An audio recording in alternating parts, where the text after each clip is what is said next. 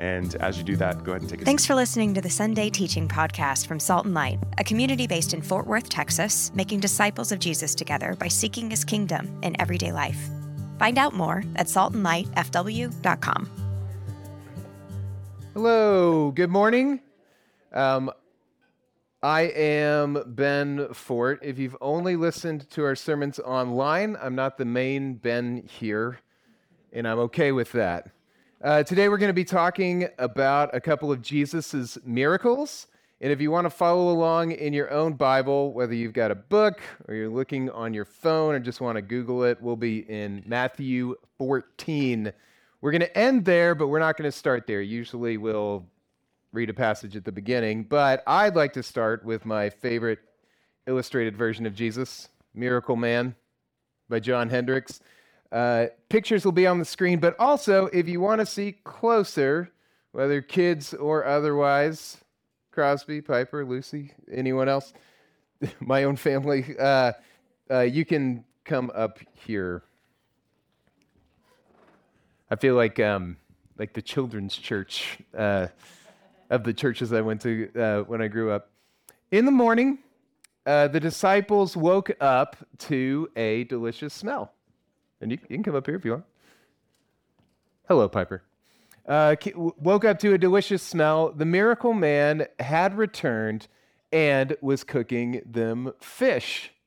Handing them breakfast, he said, "It is time to return. There are many waiting who need to be fed." And what I love about this book is that he puts Jesus' words into illustrations so you can see to be fed is with trees. So if you're sitting at a table with crayons today, that's going to be your challenge to write something with pictures that are also words. Indeed, the man found a gigantic crowd waiting for him nearby. He stayed and spoke among them all day until it was very late. Finally, one of the disciples said, "We can never feed all these people. You should send them away so they can find something to eat." And this one may not be up there. The man saw a girl with a small basket of bread and fish. "Child," the man said, "would you give up your basket if it could feed everyone here?" Peter laughed and said, "How are 5 loaves and 2 fish going to feed so many?" The child handed her basket to the miracle man. The man gave thanks and broke the loaves and fish, giving some to each disciple to pass out to the crowd. He kept breaking and breaking and breaking and filled every mouth with bread and fish. "How is this possible?" someone thought. The miracle man said, "I am the bread of life. With me there is abundance forever." And you can see abundance is made out of bread and fish. Yeah. Pretty cool. All right, the man was again tired and needed rest. So he sent the disciples on ahead to him. Sorry, I'm getting a new appreciation for elementary school teachers, being able to read upside down. Of him to cross the sea once more, this time alone. As the hours drifted by and the wind blew cold, the disciples felt abandoned and scared. Then they saw a distant figure coming toward them. He was standing across the waves. The disciples cried out in fear, "A ghost on the water!" A voice they recognized called back, "Take courage, it is I.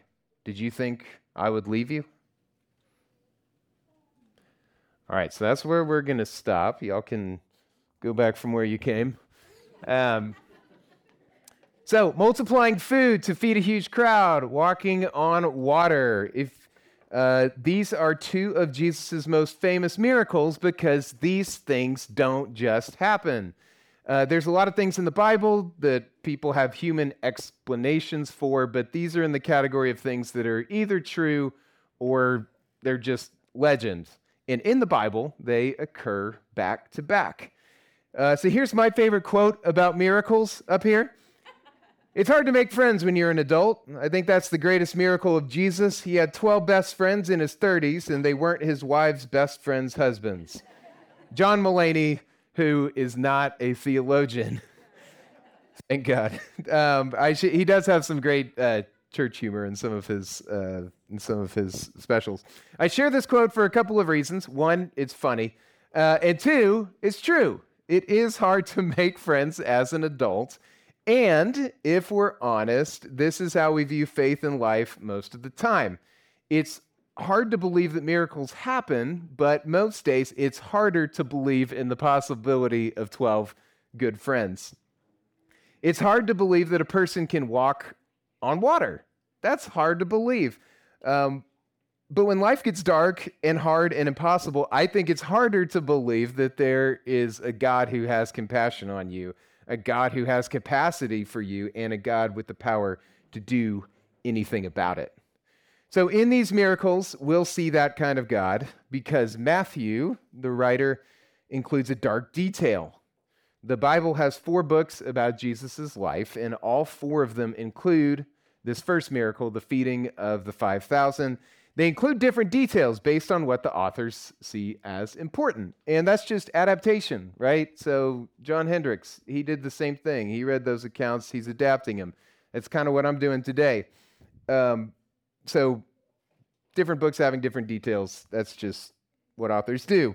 But Matthew places both of these miracles right after the death of John the Baptist, which I think colors this very differently. So, spoiler alert, most of my time will be about John the Baptist, his family, and his death, and not directly about these miracles, but we will return to these miracles and hopefully with some rich layers on top of it. And here's why I'm doing this, because as Christians, we believe that Jesus was fully human. He had a family. There were other families that influenced his own family. So I think it's worth the time to look at this story through a human lens, through a family lens, which is going to have its bright spots, and it's also going to have its dark spots. But as Christians, we also believe Jesus was fully God, which is just bonkers, to be honest. It's not like this half and half demigod thing like Hercules. Jesus was fully man and fully God, 100% and 100%. It's weird. It's unique. No one fully understands it. That's why there's a religion named after him. We'll look at both these lenses, the human and the divine, and when we return to these miracles, I think it'll shine bright despite the deep, deep darkness. Part 1, the family of life. There are 3 families in this story, and the story of Jesus and John the Baptist begins with their mothers. Back in December, Bethany led us through a close reading of the meeting between Mary, Jesus' mom, pretty famous, and John's mom, Elizabeth, less famous. And as an objective person who happens to be married to Bethany, I think she did a wonderful job, and I think it's worth listening to or re-listening to. It's on our podcast feed. But both of these families, Mary's and Elizabeth, they learned of their pregnancies from an angel. And at the end of Gabriel's announcement to Mary, he tells her that her cousin Elizabeth also has a miraculous pregnancy. So here's from the book of Luke, right after that announcement. At that time, Mary got ready and hurried to a town in the hill country of Judea. Also just love that Israel has a hill country like Texas, where she entered Zechariah's home and greeted Elizabeth. When Elizabeth heard Mary's greeting, the baby leaped in her womb, and Elizabeth was filled with the Holy Spirit. In a loud voice, she exclaimed, "Blessed are you among women, and blessed is the child you will bear. But why am I so favored that the mother of my Lord should come to me? As soon as the sound of your greeting reached my ears, the baby in my womb leaped for joy. Blessed is she who has believed that the Lord would fulfill his promises to her." John, the one who's going to die, he leapt for joy before he was born, and John's mother, Elizabeth, encouraged Mary with grace and truth. By the power of the Holy Spirit, Elizabeth knew what God was up to, and she testified this to Mary. When I think of the idea of truth-telling, it can have a negative connotation. So next slide. This is what I think about when I think about it. Like truth, when we think it's like something that nobody wants to hear, it makes you unpopular, and it only tears things down. Sometimes, but that's only part of it. Elizabeth's truth builds Mary up, and it also points her to the Lord. Right after this, Mary bursts into a famous poem called the Magnificat. The truth is, Mary was blessed, and Elizabeth reminded her. And decades later, Elizabeth's son John would use truth to encourage Mary's son Jesus.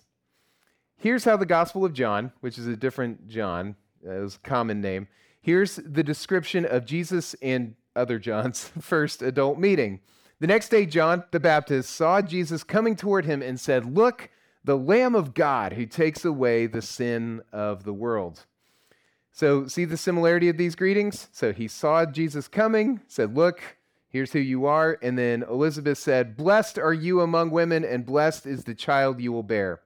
Both of them, mother and son, proclaim edifying, encouraging truth as soon as they see the other person. Do you think that's an accident? John was raised by an encourager. My mom is an encourager. I like to talk to her because she makes me feel special. She was raised by grandmama, who also made me feel special. And in her last months, grandmama found it hard to talk, hard to get out a sentence, but she always found a way to whisper, "You have beautiful children." Jesus was fully God, but he was also fully human, and God, in his wisdom, provided Jesus' family with this family of life. But it wasn't just genetics or personality. God gave Elizabeth and John the Holy Spirit. And here's how Jesus describes the Holy Spirit. "But the advocate, the Holy Spirit, whom the Father will send in my name, will teach you all things and will remind you of everything I have said to you." The Spirit reminds us of God's truth, and we remind others. Look around. This is a family of life, sisters and brothers filled with the Holy Spirit. So I want to do a part that's a little interactive.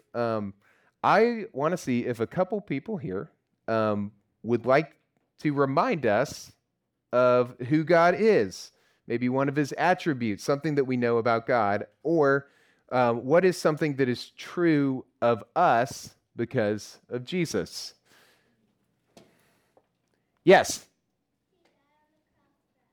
He died on the cross for us. Yes. Yes, Piper. He is our Father. Yes, thank you. All right, one more. Yes. He is close to the brokenhearted. He is close to the brokenhearted. Yeah, all of those things are encouraging. He died on the cross for us. He is our Father. He is close to the brokenhearted. Thank you. Where am I? Okay, now raise your hand if you at any point this week could have used some encouragement. All right, so look around. See these hands. It is safe to say that anybody that you talk to in this world can use some encouraging truth. And we see that even in John the Baptist. He needed encouragement. This Spirit-filled encourager, he also needed to be reminded of God's truth. You see, he was a prophet, and he also said the other kind of truth, the kind people don't like. He called religious leaders a brood of vipers. He called out publicly a regional ruler for having an immoral marriage, and that's what landed him in prison. And in his cell, he had doubts about Jesus himself. So he sent his disciples to ask Jesus, "Are you the one who is to come, or should we expect someone else?" And Jesus encouraged John with the truth.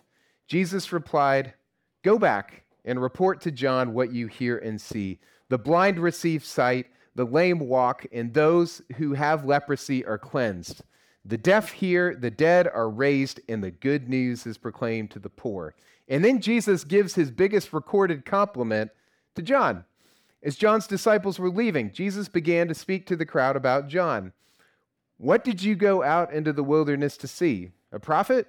Yes, I tell you, and more than a prophet. This is the one about whom it is written, I will send my messenger ahead of you who will prepare your way before you. Truly I tell you, among those born of women there has not risen anyone greater than John the Baptist.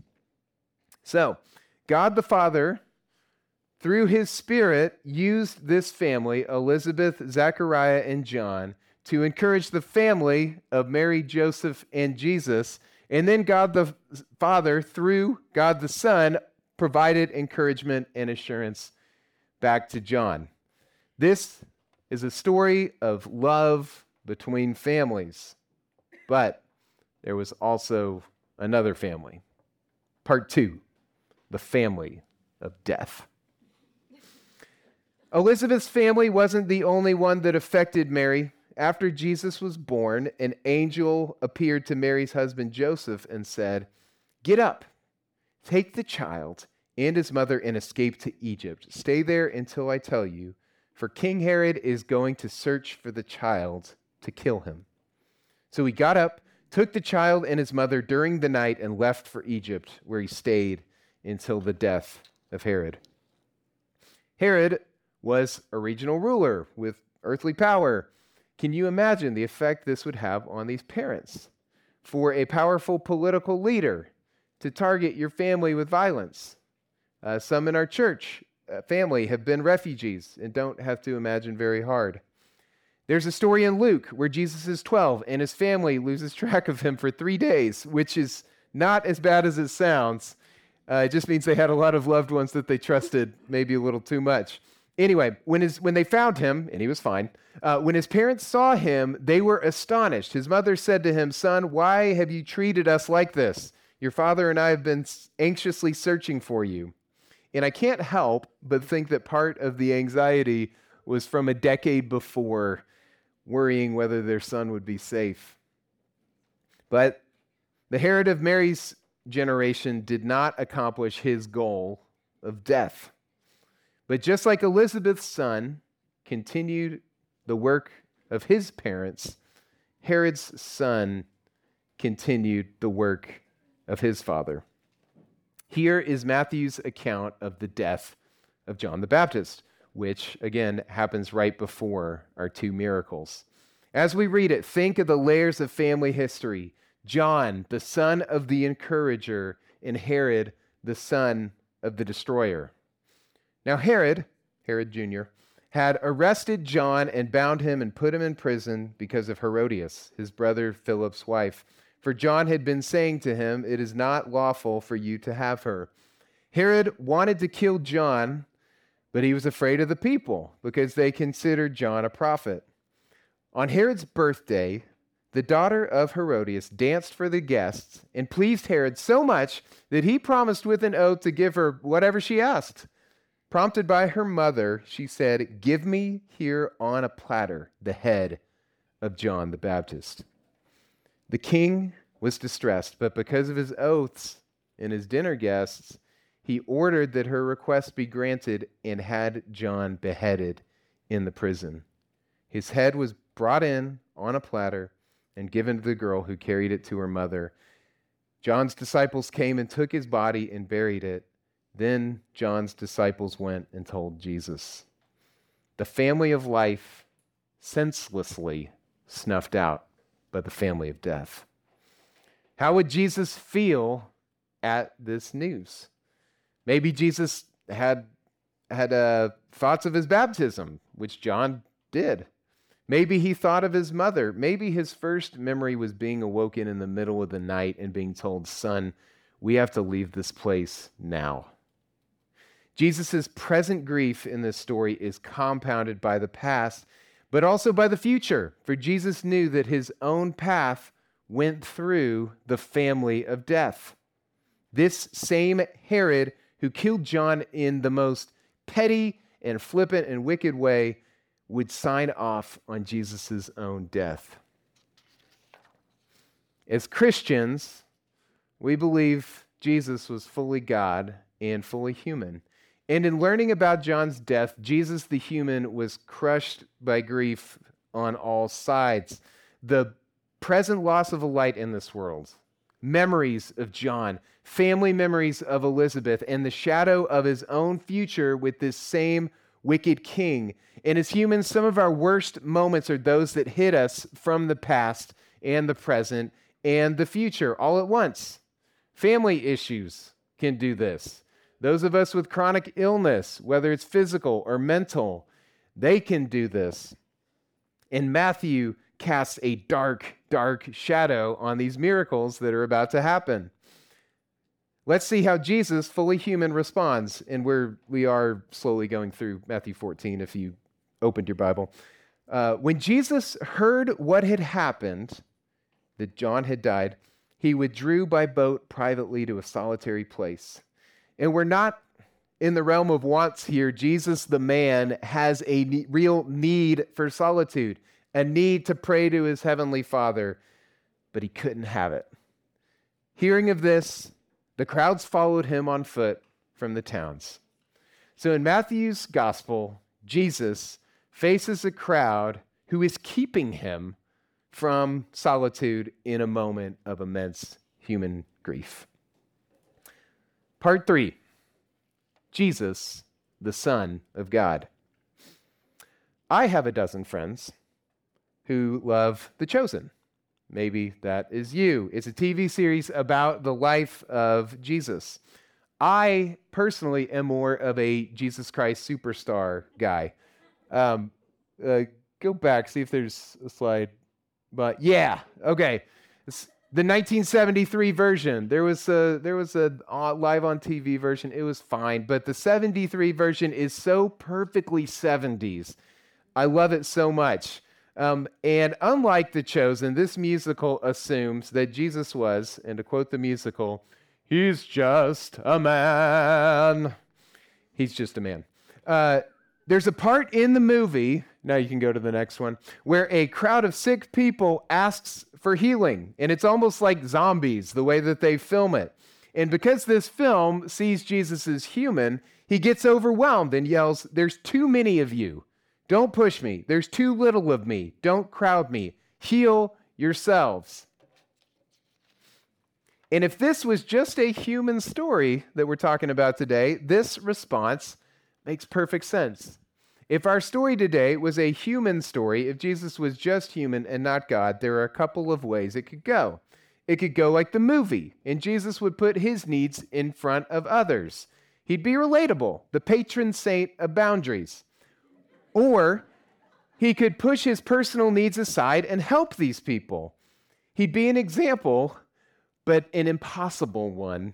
And in trying to be like that Jesus in a hurting world, we would quickly find out that there's too little of us, too many of them, and we'd end up overwhelmed, hoping the people around us would just heal themselves. But thank God, that's not the Jesus of the Bible. And this is not just a human story of parents and sons. There is another father in this story. Matthew 3, "Then Jesus came from Galilee to the Jordan to be baptized by John. And as soon as Jesus was baptized, he went up out of the water. And at that moment, heaven was open, and he saw the Spirit of God descending like a dove and alighting on him. And a voice from heaven said, 'This is my Son, whom I love, with him I am well pleased.'" Jesus is fully human, and we've empathized with that so far, but he is also fully God.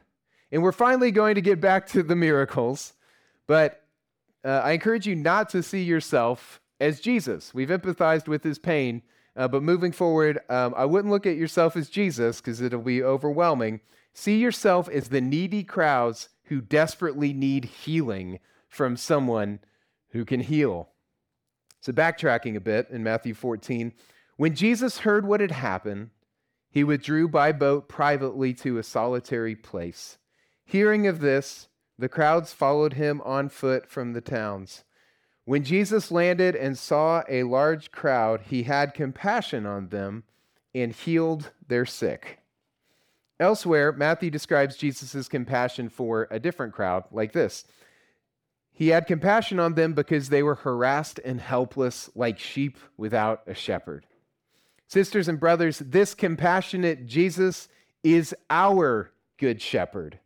This is the Jesus who died, rose from the dead, and sits at the right hand of God the Father. This is our high priest who empathizes with our weakness.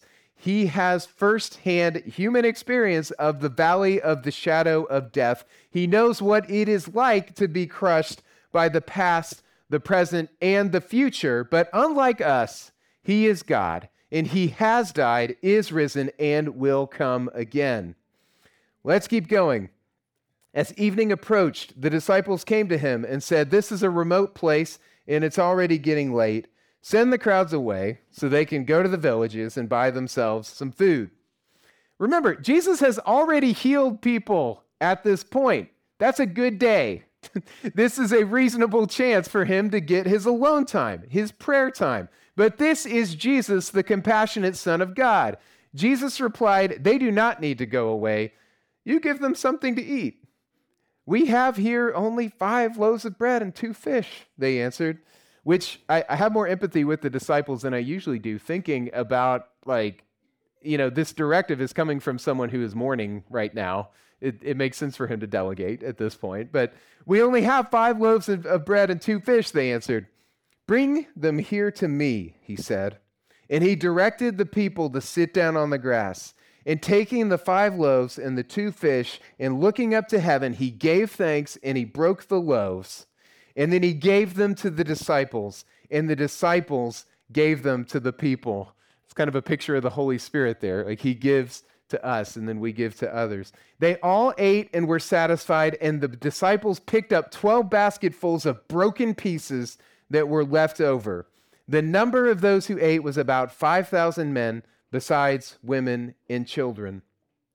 This miracle of enormous provision, when you think of the shadow of the death of John, it was the power of God coming down, meeting Jesus when he was low. God the Father has the power to provide. He does provide, and he gathers up the broken pieces. 5,000 men, as well as women and children, that is a big crowd. Earth has a crowd of 8 billion souls, 8 billion needy people, harassed and helpless like sheep without a shepherd. The sorrows that our Father knows would destroy us. And yet the prophet Isaiah encourages us with this truth. "Do you not know? Have you not heard? The Lord is the everlasting God, the creator of the ends of the earth. He will not grow tired or weary, and his understanding no one can fathom. He gives strength to the weary and increases the power of the weak. Even youths grow tired and weary, and young men stumble and fall. But those who hope in the Lord will renew their strength. They will soar on wings like eagles. They will run and not grow weary. They will walk and not be faint." This God who does not grow weary provided to Jesus, and this God provides to us. He provides in part by giving us Spirit-filled people. But like John, Spirit-filled people aren't always available. And to be honest, Spirit-filled people don't always act like Spirit-filled people. But he always gives us himself through prayer. After feeding the crowd, and before walking on water, in between 2 of his most otherworldly miracles, Jesus, the weary man, was alone. But he was alone in prayer with his untiring Father. I think these stories gives us 2 invitations. One is to testify. Our job is not to heal. Our job is to encourage others with the truth that we have received, to remind a hurting world of humans that there is power and compassion and love beyond what we can see, beyond what we can feel in a given moment. We affirm that darkness and death is real and true, but so is light and resurrection. We remind through our words, and we also remind through our presence, through hugs, through listening, through time, right? But it's not the big H healing that we're giving. It's not the big C comfort. We are givers of small H healing, small C comfort, and God is the one who gathers the broken pieces.